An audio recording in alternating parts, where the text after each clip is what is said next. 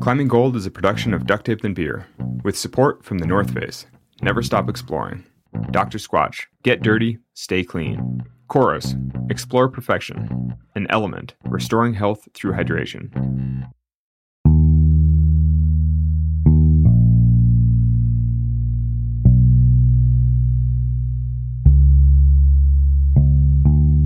I usually don't sign up for something I don't think I can do. I waited for a long time to try to bolt until I knew I was ready, until I had done enough hard routes that I felt prepared enough to try it, and enough hard routes at Smith Rock, especially. This is climber and photographer Tara Kerzhner. Tara's also a filmmaker. I also love the fact that To Bolt or Not to Be keeps showing up coincidentally. You might remember JB Tribout, Frenchman, first 514 in America. No woman would ever climb 514. I wonder if when he said that, he would realize that he would be continually lampooned on some podcast 30 years later. anyway, I feel like I'm repeating myself. Will you describe to bolt or not to be?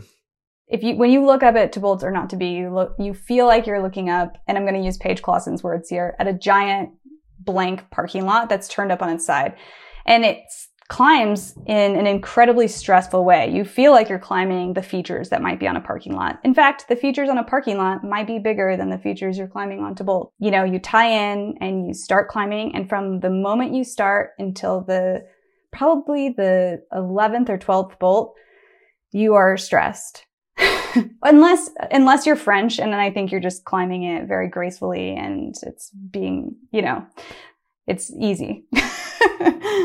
So I grew up in Bend, Oregon, and I was going to Smith Rock my whole life, but I didn't climb.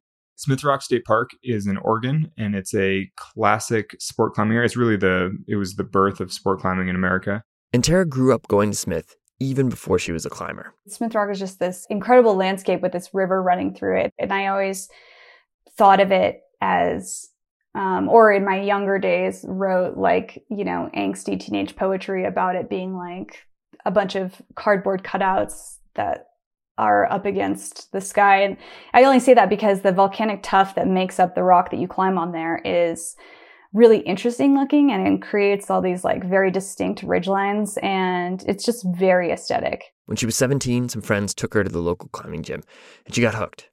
I had never been into sports before and definitely was pretty unathletic in general. I like to joke that I'm like a house cat, you know, that you pick up in the middle and they kind of just sag on both sides. It's like I'm not a super athletic built person. So climbing was the perfect sport for me because it didn't, you know, if you have good technique, it doesn't necessarily require like big biceps. Climbing connected Tara to her body, but there was also something deeper than the athleticism. I also feel like climbing brought me to a place where I can appreciate the land in like a totally different way and and then reconnecting with an indigenous identity. So I've always been pretty connected to my like identity as like a mixed race native on my dad's side, white on my mom's side person. And it's always been a big part of my identity growing up the intersection of like tribes and public lands and outdoor re- recreation is undeniably intertwined. And I can see that very clearly now. But when I was growing up, I didn't see that as clearly, partly because it was just kind of like something we didn't talk about because part of it, made my dad sad, it seemed like. Her father was Nez Perce, one of the most prominent tribes in Oregon, Washington, Idaho. But he grew up in an adopted household. And talking about that side of their family story was difficult.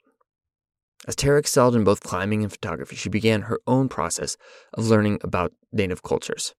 A few years ago, a group called Natives Outdoors popped up on Instagram, and Tara got interested, reached out to offer her photos for their website, and connected with the founder, Len Necefer, a passionate skier, mountain biker, and climber, as well as a scholar, writer, and businessman. Their collaboration sparked a period of learning for Tara. In between taking some of the most beautiful and rad climbing images out there Tara also applied her skills as a photographer and filmmaker to working on projects focused on the experiences of Native Americans. For National Geographic, she covered the Navajo Nation's COVID response, the fight by the Apache to save Oak Flat in Arizona from copper mining, and recorded some of the traditional stories of the Native peoples of Central Oregon. I think that one really cool thing that I've started to that I that I personally really love are the indigenous creation stories that exist for a lot of places that we call state or national parks like Yosemite and Smith Rock. I'll use Smith Rock as an example because it's one of my favorites. Smith Rock, depending on what historical thread you tug on, is named after John Smith, who either earned the naming by tripping and falling off one of the cliffs, or he threw himself to his death rather than be captured by a band of northern Paiute during a skirmish with the U.S. Army, or maybe he was just the county's first sheriff. Unknown. But the history, it runs deeper than that. The indigenous creation story calls it Animal Village, and there's an incredible story that that I'll I'll let you uh, read the story, but because I feel like it's important that these stories come straight from the source of the elders. And I think that if you're like recreating in these places and climbing in these places, it's really powerful to learn these creation stories because you learn that the relationship that indigenous people had with the land came far before the verbiage of Smith Rock and like came far before rock climbing, came far before to bolt or not to be, or like whatever you want to think of when you think of Smith Rock. It first was this incredibly powerful relationship that the indigenous people had to the land. So I think that's a really cool thing or pra- practice or exercise for climbers is to look at those creation stories and learn more about the places that they're recreating in. It's, a, I think it's a lot more meaningful than just like doing a land acknowledgement in your Instagram post or something. Today, Tara looks at and experiences the place she grew up visiting and developed as a climber in a different way. You know, I'm sure that it wasn't specifically climbing, but it, I can't help but think of like, what were they thinking standing under like those huge dinner plate walls and how we as climbers are drawn to those because they're so significant looking. And now you have like, you know, the way that native people are experiencing landscape has changed even more. If you look at climbers, native climbers, which is like not very many, but they're there and it's growing with representation. But like that's a different way for native people to experience landscape.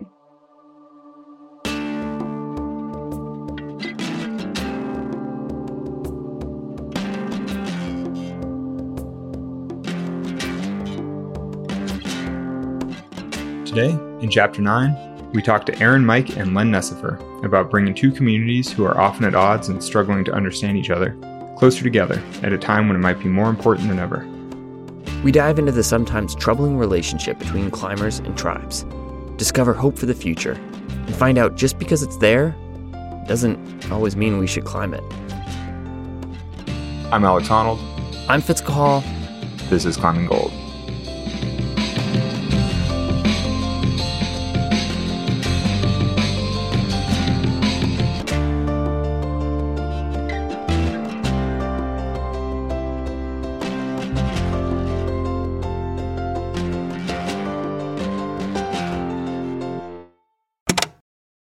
Chapter 9 Untelling the Story. Yeah, yeah, day. I've I've always been a climber. Actually lived on and off the Navajo Nation as a kid, a family in Monument Valley, and uh, pretty much my first experiences were pretty much revolved around hunting for lost arches in in the backcountry around Monument Valley, and whether that be just scampering around on you know small boulders or climbing kind of big rounded features, you know, exploring areas and ruins and places that my, my family have kind of come from. This is Aaron Mike, climber, guide, athlete, and native lands coordinator at the Access Fund. Do a lot of uh, work in, in advocacy intersection of tribal interests and, and public lands. My first contact with rock climbing was actually with my grandfather hunting for a specific arch in uh, kind of like Monument Valley area.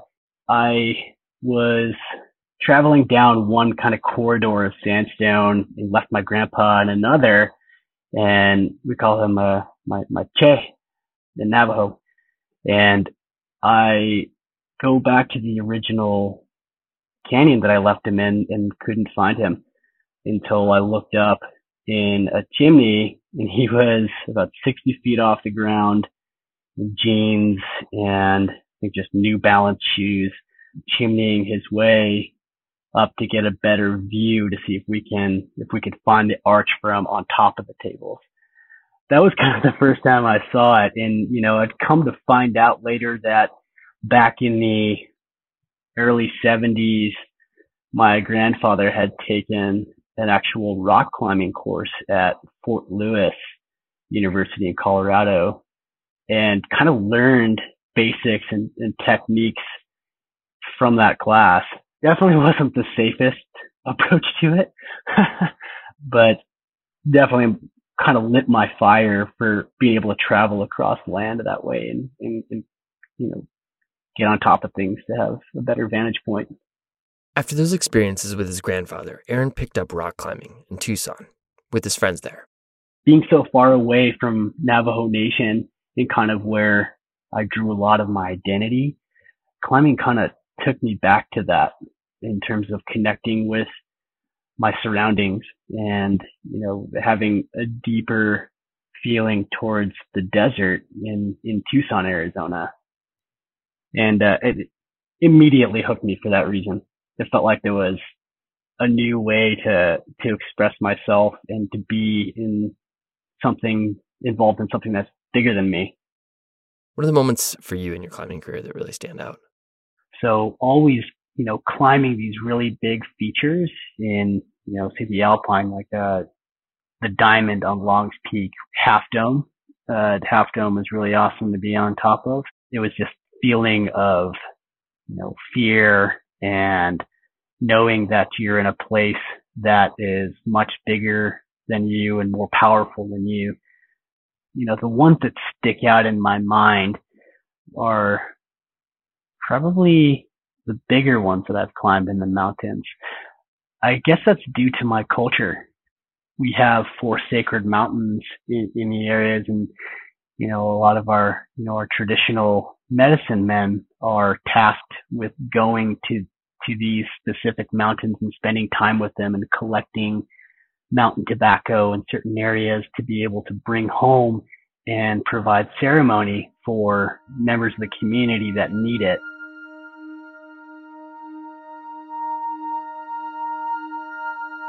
My name's Len Necefer. I am a member of the Navajo Nation. I from a few different places, but home is Salie, Arizona. As we mentioned earlier, Len founded Natives Outdoors. He's a close friend and regular climbing partner of Aaron's. There's a lot of evidence of Native peoples using climbing, and I think that's been, you know, I think in my community, I've been trying to raise a lot more awareness to is like this is just a way of moving through landscapes that's, you know, inherent to who we are. Climbing is pretty like you know in, in terms of our part of the world it's something that's been used historically by you know the ancestral puebloans you know had yucca root ropes and putting sticks into cracks and like using them as ladders since founding Natives Outdoors, Len has increasingly shouldered the role of connector, highlighting and spotlighting Native culture, athletes, and history to a greater outdoor world, and simultaneously explaining those outdoor pursuits to an older generation of Navajo who know little about climbing and what they do is grounds for a healthy distrust. For a huge part of my life, it was something I had to hide from my family because we lived right beneath Shiprock. And just hearing the anger of my family of just one, it was folks coming on the res without permission and doing things that weren't exactly clear. You know, it just felt kind of like a further assault on, you know, basically the decades of efforts that the tribe has you know, tribes and native people had fought for to basically have some sort of governing authority over their lands. I would love to be able to climb back home on the res and like, you know, be able to spend time there and like think about that as a place that I would just go and recreate and just go back home. But because of, you know, some guys fuck ups in the 60s and 70s, I can't do that.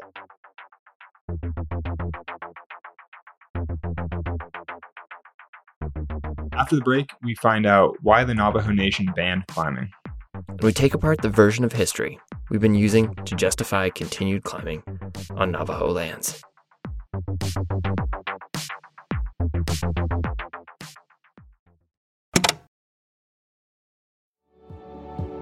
I've been a North Face athlete for almost 18 years, which has been incredible, and I've always appreciated their commitment to exploration. Summit Series is the name of the pinnacle North Face products that I use on every expedition, and I love that their tagline is athlete tested and expedition proven. I've personally tested these products all over the world, and they've always proven themselves.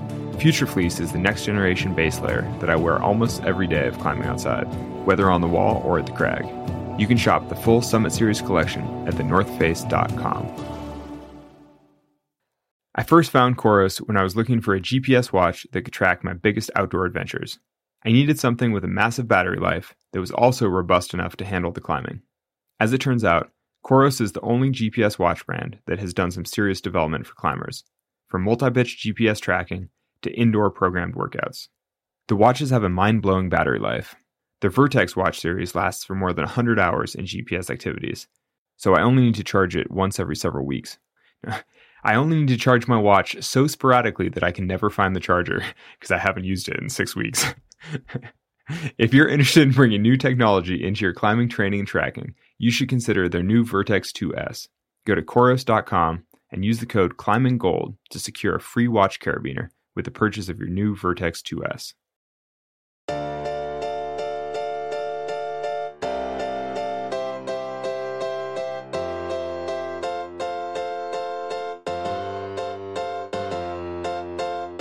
Alex, do you know who David Brower is?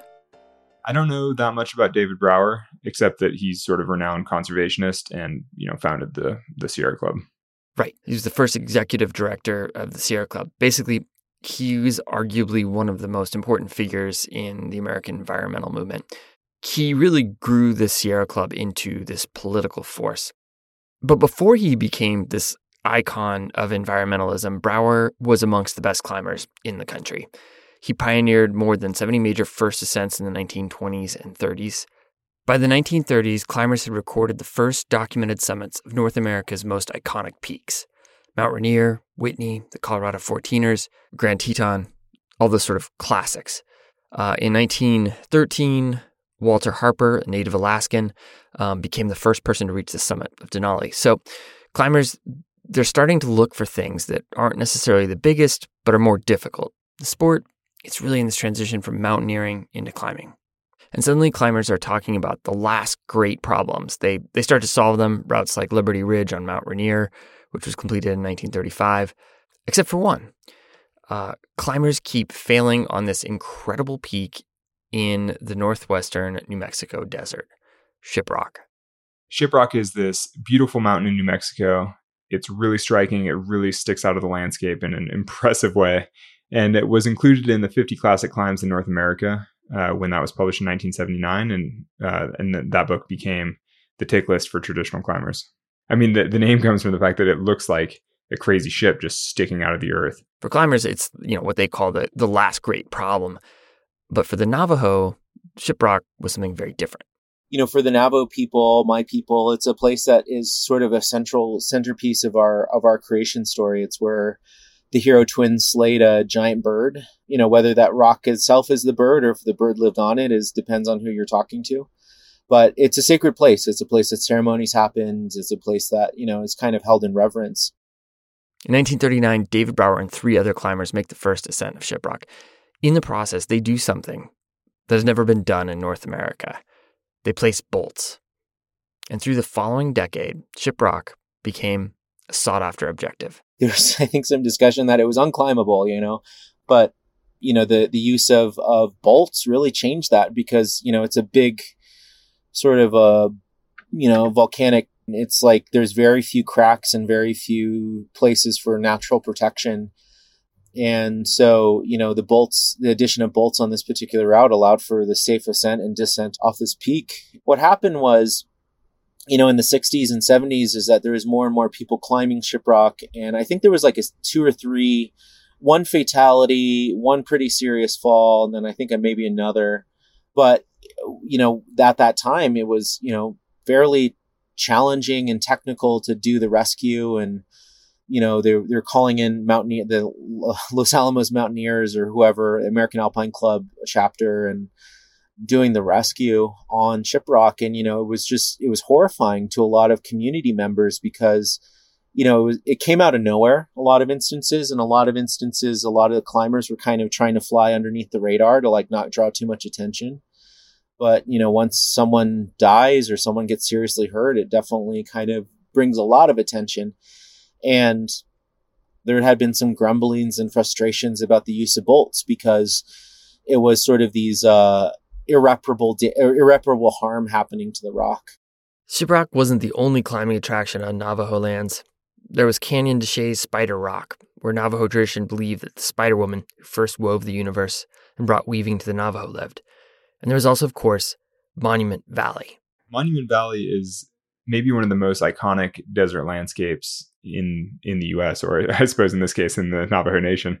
But you know, I mean, really, almost everybody has seen Monument Valley because it's been used as a backdrop of so many old westerns and so many old uh, films in the U.S.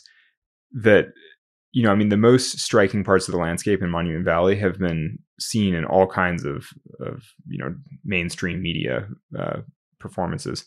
It is sort of the quintessential vision of the American West. You know, you see it and it feels both familiar and incredibly exotic. Through the 1950s and 60s, desert climbing blossomed across the Southwest, and Navajo lands with its incredible spires was part of the draw. Some sought permission either from the Navajo government or the local family who held the grazing rights beneath a given formation, but many just did what they pleased. With the accidents on Shiprock, the growing use of bolts, and slings left behind, the leaders of Navajo Nation had had enough. One of the things that began occurring, though, around the time of these accidents is that this was like in the late 60s, early 70s when, when there was a resurgence of the American Indian movement. And, you know, a lot of tribal nations trying to reassert themselves in their governance and like what they were, you know, basically trying to, you know, have capable governing institutions and having, you know, the force of law on tribal land. And, you know, there was that happened on the Navajo Nation as well. And, and they saw this as, you know, an op, well, not as an opportunity, but something that was occurring, but also an opportunity for them to exert their leverage. And so the Navajo Nation Parks and Rec Department, who oversees basically all rangeland on the Navajo Nation just issued a blanket ban for climbing on the Navajo Nation in 1971.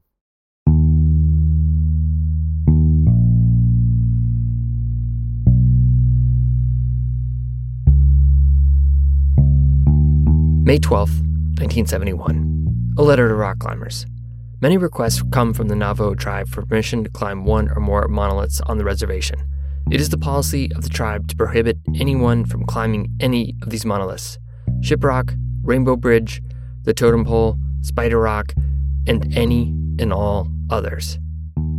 A practical and easy understandable reason is the nature of the rocks themselves, which cannot withstand the unnecessary attrition to any degree. This has been argued by various would be climbers, but the tribe is making no exceptions. A second reason, and one that admits of no argument, is that the monoliths of the Navajo reservation are considered sacred places. To climb them is to profane them. That's a letter that Charles S. Damon, director of Navajo Parks and Recreation, sent to Steve Roper, who, at the time, edited the magazine Ascent. That letter was later published in the American Alpine Journal, which at that stage was read widely amongst the community. Damon's words are dead clear. The Navajo Nation is closed to climbing. I don't know if you know, uh, I've climbed Shiprock. So is is climbing Shiprock just fully illegal? Yeah. Huh. Yeah, that's interesting. Like, how did you like? Why were you even on the reservation, Alex? Well, so we were in the midst of this mini expedition that we called Sufferfest 2, this bike tour that toured a bunch of classic desert towers.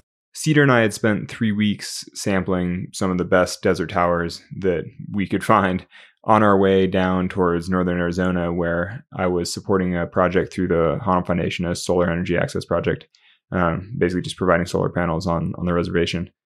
So while we were biking through the reservation, Cedar had sort of a friend of a friend or a contact who said that he he was sort of our in for for climbing some of the the formations that we passed.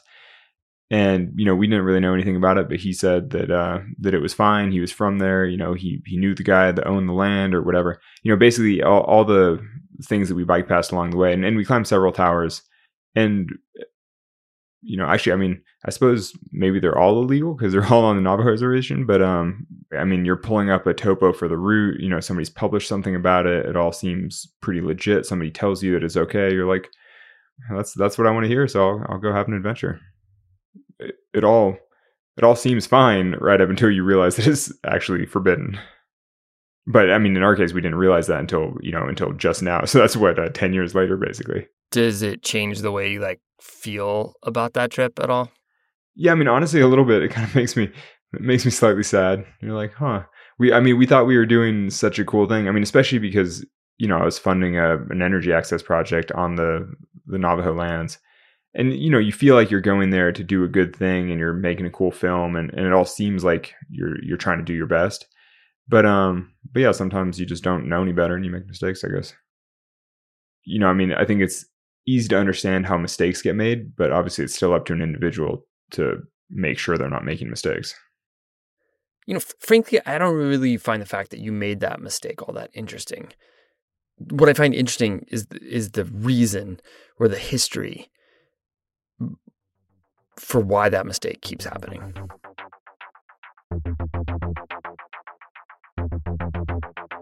After the break, we dig in and find out what's really going on.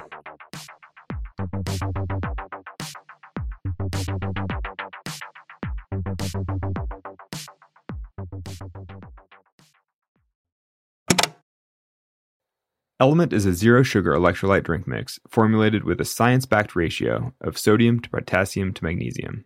Each packet delivers a meaningful dose of electrolytes free of sugar, artificial colors, or other dodgy ingredients.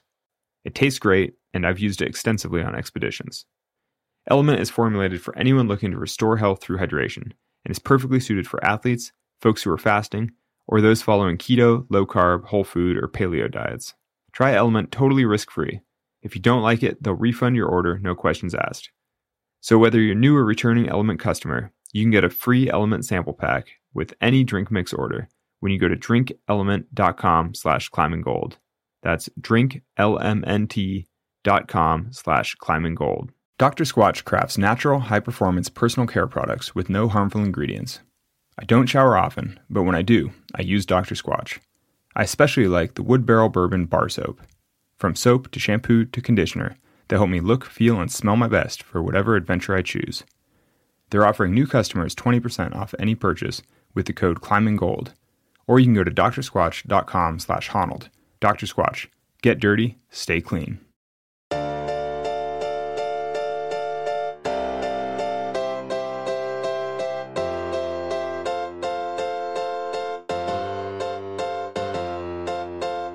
Alex, will you describe the very famous uh, climbing photo we're both looking at right now? There's an iconic photo of Fred Beckey and Eric Bjornstad standing in Monument Valley holding up a sign that says absolutely no rock climbing. And the two of them are covered in ropes and climbing equipment, you know, pitons and a hammer. And they look totally haggard, like as if they've just climbed the biggest mountain on earth. And it looks like they stole the sign in the picture because, I mean, actually, you know, you can see brackets on the sign like it's meant to be hung somewhere and they're just holding it. It's like they they stole the sign, they climbed the mountain, and they just absolutely do not care. And you know, I mean, I guess that's kind of a testament to climbing in the 70s when you know, really felt countercultural and just all about breaking the rules. But it's also, you know, blatantly disrespectful to the wishes of the Navajo Nation and you know, it's, it's almost like slightly embarrassing to see it now, but Eh, you know, it's it really speaks to an earlier era in climbing. Bjornstad was particularly active in the Southwest. He authored the first comprehensive guidebook for the desert, simply called Desert Rock.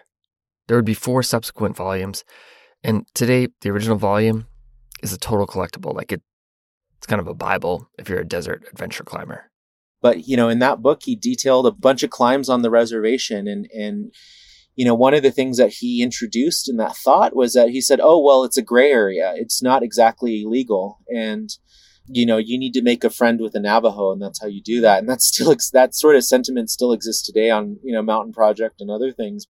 And before that, another book that we mentioned earlier, 50 Classic Climbs of North American, gets published in 1979. The authors are Allen Steck and Steve Roper. Steve's the same person that the Navajo Nation sent the climbing ban letter to. Um, and they include Shiprock. That's kind of messed up. Gets published by David Brower's Sierra Club, becomes a hit. Climbers from all around the world buy it. Um, and jokingly, people referred to it as the 50 crowded climbs. And then, do you know the the 1977 I think you are. I think you will. The 1977 film Eiger Sanction. Of course, dude. You got. I have. Uh, I have two different uh, GQ movie review things where I review the Eiger Sanction. I forgot about that. no, dude. I'm so into. I, I I love the Eiger Sanction, but I just reviewed it for this GQ thing. It was pretty classic.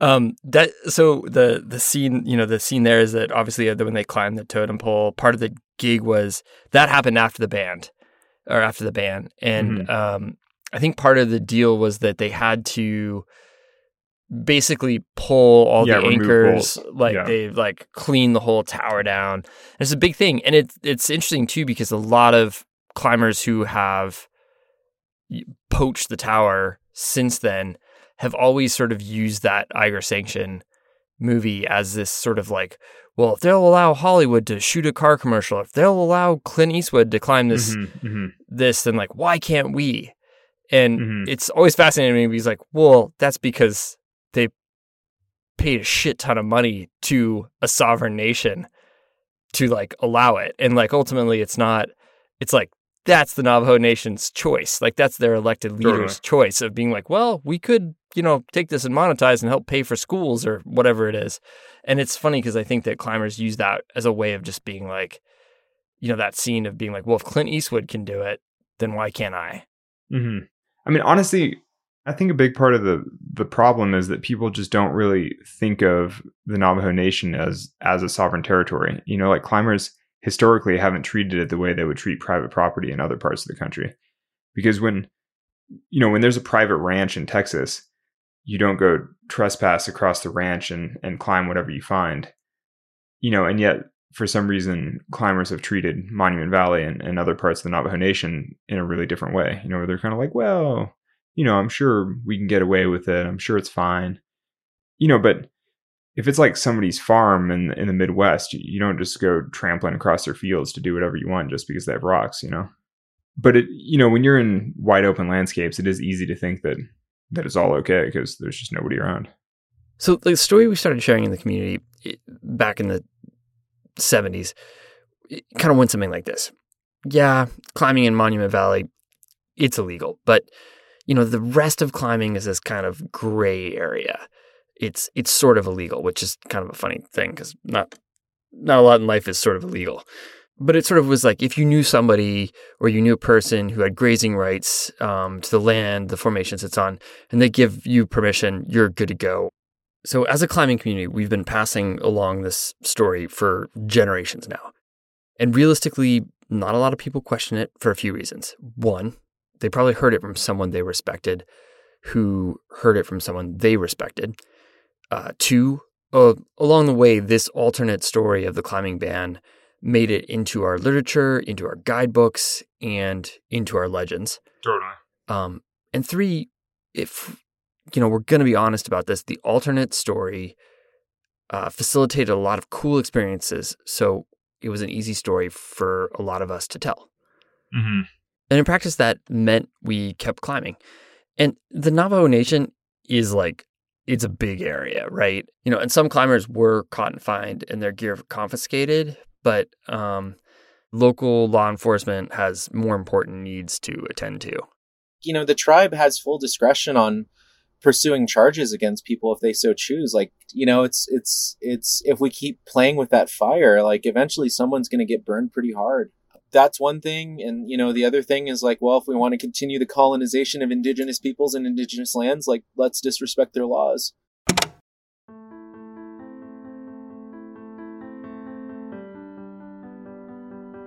There's no doubt that it's happening right now. And whenever I think about this topic, if I can, I'll, I'll take it a few steps back.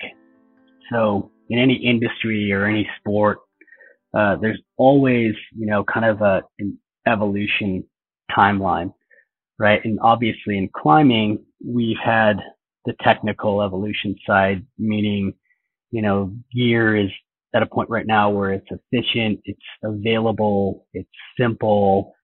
We have practices in place for safe climbing. We have tactics to prevent accidents and such. There's a lot of information available and documentation. So on the technical side, climbing is, is it's not at a maturity level, it's almost there.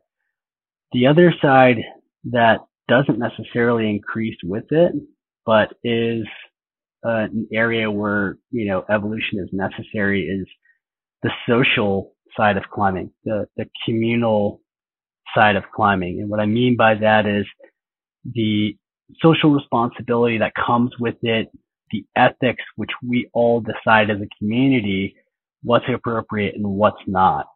The people that are really trying their best to not disrespect any sovereignty and push on the nation side to try to get the ban reversed.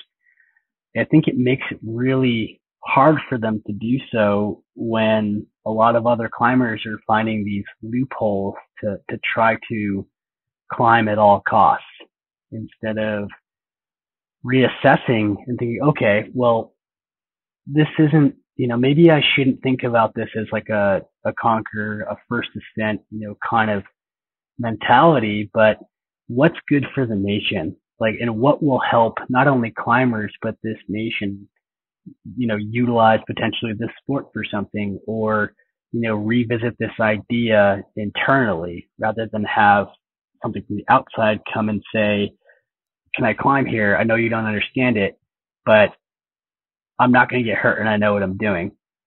One of the things that we've been, Aaron and I have been working on, um, is we've been having conversations with the tribe about developing an outdoor rec economy on the Navajo Nation. And, you know, I look at the res and I'm like, man, this is, it, you know, we have public health challenges, of course, you know, and this could be a thing that could really just get kids excited about doing that. We also have had an economy that's been entirely based on extractive industries and like climbing could be a part of that larger outdoor rec puzzle that could help us think of a more sustainable way forward.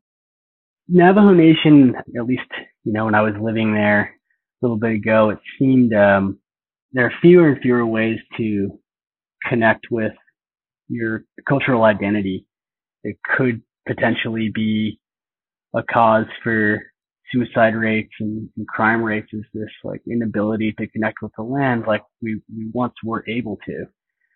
And, you know, so for example, when I was growing up, rock climbing wasn't, isn't really a thing still.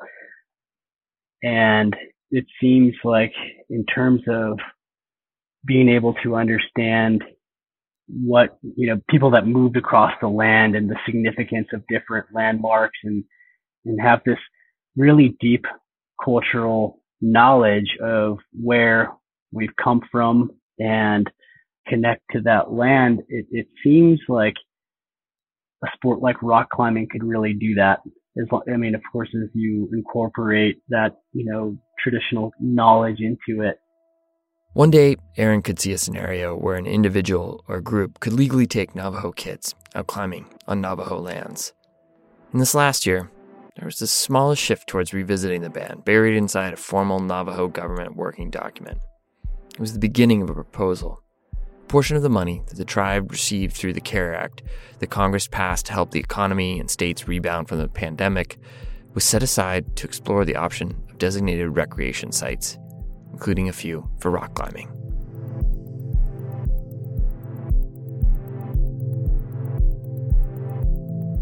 And what happens on Navajo lands has bigger ramifications that extend across our country to other sovereign nations. Um, it has ramifications for conservation efforts and, yeah, for climbing too. Shiprock or totem pole climbing there is black and white. It's illegal. They sit squarely inside the boundaries of Navajo Nation. But if you remember in the last chapter, almost 60% of climbing exists on public lands national forests, national parks, BLM lands, and some of these climbing areas have deep cultural significance to tribes. At places like Bears Lodge, which we call Devil's Tower, climbers have at times been at odds with the tribes. Federal land managers had to figure out solutions. In the case of Bears Lodge, it was a voluntary climbing ban in June to accommodate the Lakota ceremonies. Climbers sued and lost. Cave Rock in Lake Tahoe, most culturally significant site in the Washoe culture.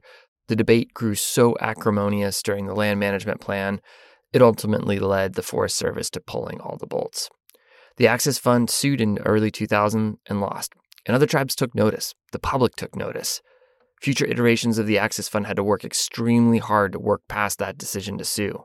And frankly put, we were missing the forest for the trees because it's more tenuous than I think we realize. Whether or not you have the legal right to climb there, does that actually mean that you, you should climb there? And is that something that, you know, is that something, where do we want to answer that? Or how do we want to answer that as a community, as a climbing community? Last year in Australia, after relationships between Aboriginal groups, climbers, and park authorities disintegrated, climbing was banned widely in the Grampians. For Australians to have the Grampians closed is a lot like having Yosemite close to climbing. I mean, uh, before I went to the Grampians, someone described it to me as the best rock on earth. I was like, really? Like, we'll see. And then I went climbing the Grampians and I was like, you know what? This might be the best rock on earth. It's incredible climbing and just incredible, incredible stone to touch. And yet now the, the bulk of, of Grampians is closed to climbing. There are ways, though, for climbers and tribal groups to work together. Bears Ears National Monument is a good example. It's a situation where there's deep, deep cultural significance and there's incredible climbing. And we were able to bridge that gap and push towards the protection of that area. A lot of tribes are sovereign nations. They have existing relationships with the federal government and federal laws that basically ensure that they are consulted with and have some sort of rights when it comes to the management of federal lands. And what we saw with Bears Ears is that tribes came together and basically leveraged that sort of status as rights holders to basically um, you know, result in some pretty significant conservation gains. You know, it didn't have to happen that way. And, you know, climbing climbers and the climbing community could have easily been left out because of, you know, previous acts of desecration or, you know, disrespect of tribal laws and things that had happened in the past. You know, we're we're in a different time now and we have an opportunity to reassess and I think it's good that we kind of understand the where it's brought us in good and bad ways, you know. Building and strengthening relationships between climbers and tribal entities, it could end up playing a significant role in the future of conservation. Right now, in Oak Flat, Arizona, the Apache, Access Fund, and conservation groups are all challenging a giant copper mine that will destroy a piece of land sacred to the Apache, loved by climbers, and ecologically important. Our values can overlap.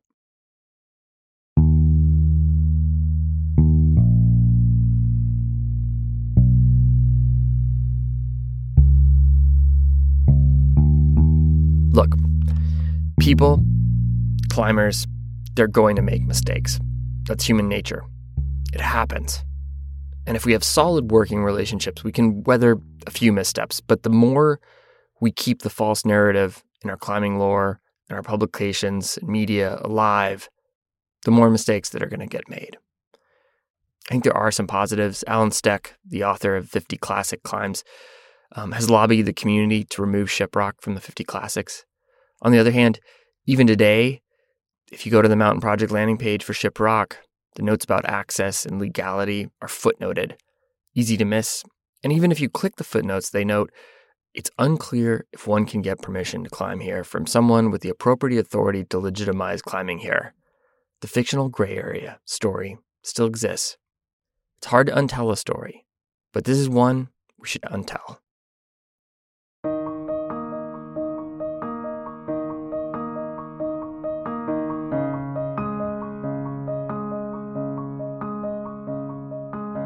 You know, for me, I've always sort of seen climbing as a, as a vehicle for for learning. You know, it taught you about yourself. Um, it taught you about the people you climbed with a lot of times, and yeah, depending on how hard the climbing is. Yeah, exactly. like it, it, taught you, um, you know, a lot of times, like I just it taught me about the places I traveled to. Like I would just learn, you know, because totally. I'd be fascinated about it, and it was just this like awesome thing of like I realized like this this took me to places that I wouldn't have seen if I just open a lonely planet. Um, you know, sometimes there's there's like things you run into. You're like, oh shit, you know, that that photo I thought that was so cool back then realistically speaks to like a somewhat darker truth or you know w- with you like you know just even now being like oh is shiprock illegal and you're like yeah shiprock's illegal like but there is like that reality of like it's better to learn than not you know and, and i don't know whether mm-hmm, you agree mm-hmm. with any of that or like there. It's like you know, I'd rather I'd rather make a mistake, but then like learn learn from it than just never know I made a mistake. Yeah, I mean, no, I totally agree. You know, it's like, yeah, I mean, what little I know about about the indigenous people of the U.S., I know because of climbing. You know, from from visiting their lands and you know, but I mean, really, that's true globally as well. It's like what what little I know about the world is from having gone to different places because of climbing and and meeting the folks there and learning about them. You know, it's like I love climbing and I want to climb as much as I can all over the world. But if somebody tells me that I'm not allowed, then that's fine. I can go to the gym. You know, I can go to one of the the many crags that, that are allowed and, and have easy access. I mean, and that's fine. There's so much rock on earth. You know, if if one particular spire or, or summit is sacred to the indigenous people, then by all means, uh, you know, find a different one that isn't sacred. It's like no no climb is so important that is worth trampling on on you know sovereign nations and and you know traditional beliefs. What do you say to to other climbers? So what I've told climbers in the past is don't be afraid to to reach out and ask. If we don't have legit answers to those questions on what land you're on, what the history is, pressure local climbing organizations to be able to provide that information. And if not, you know, there are a lot of organizations out there, you know, like Natives Outdoors that will meet people where they're at in terms of education.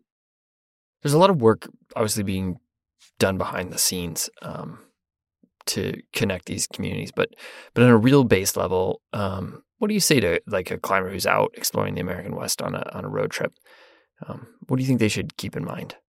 Generally, it's just trying to have a light as light of an impact as you can in that landscape, treating it like as if you're a guest in someone else's house. You know, you know, pretty simply, it's just you know, indigenous peoples were removed by force, and it's a very traumatic series of events and native peoples are still connected to this place but also still have a lot of resentment and anger when it comes to the fact that they don't have access to spending time and being in these places like they have historically.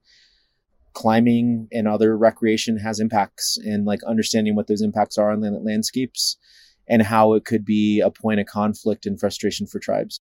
This place is a uh, you know a home for a lot of indigenous peoples and there's things that are still there that you know people have a connection to.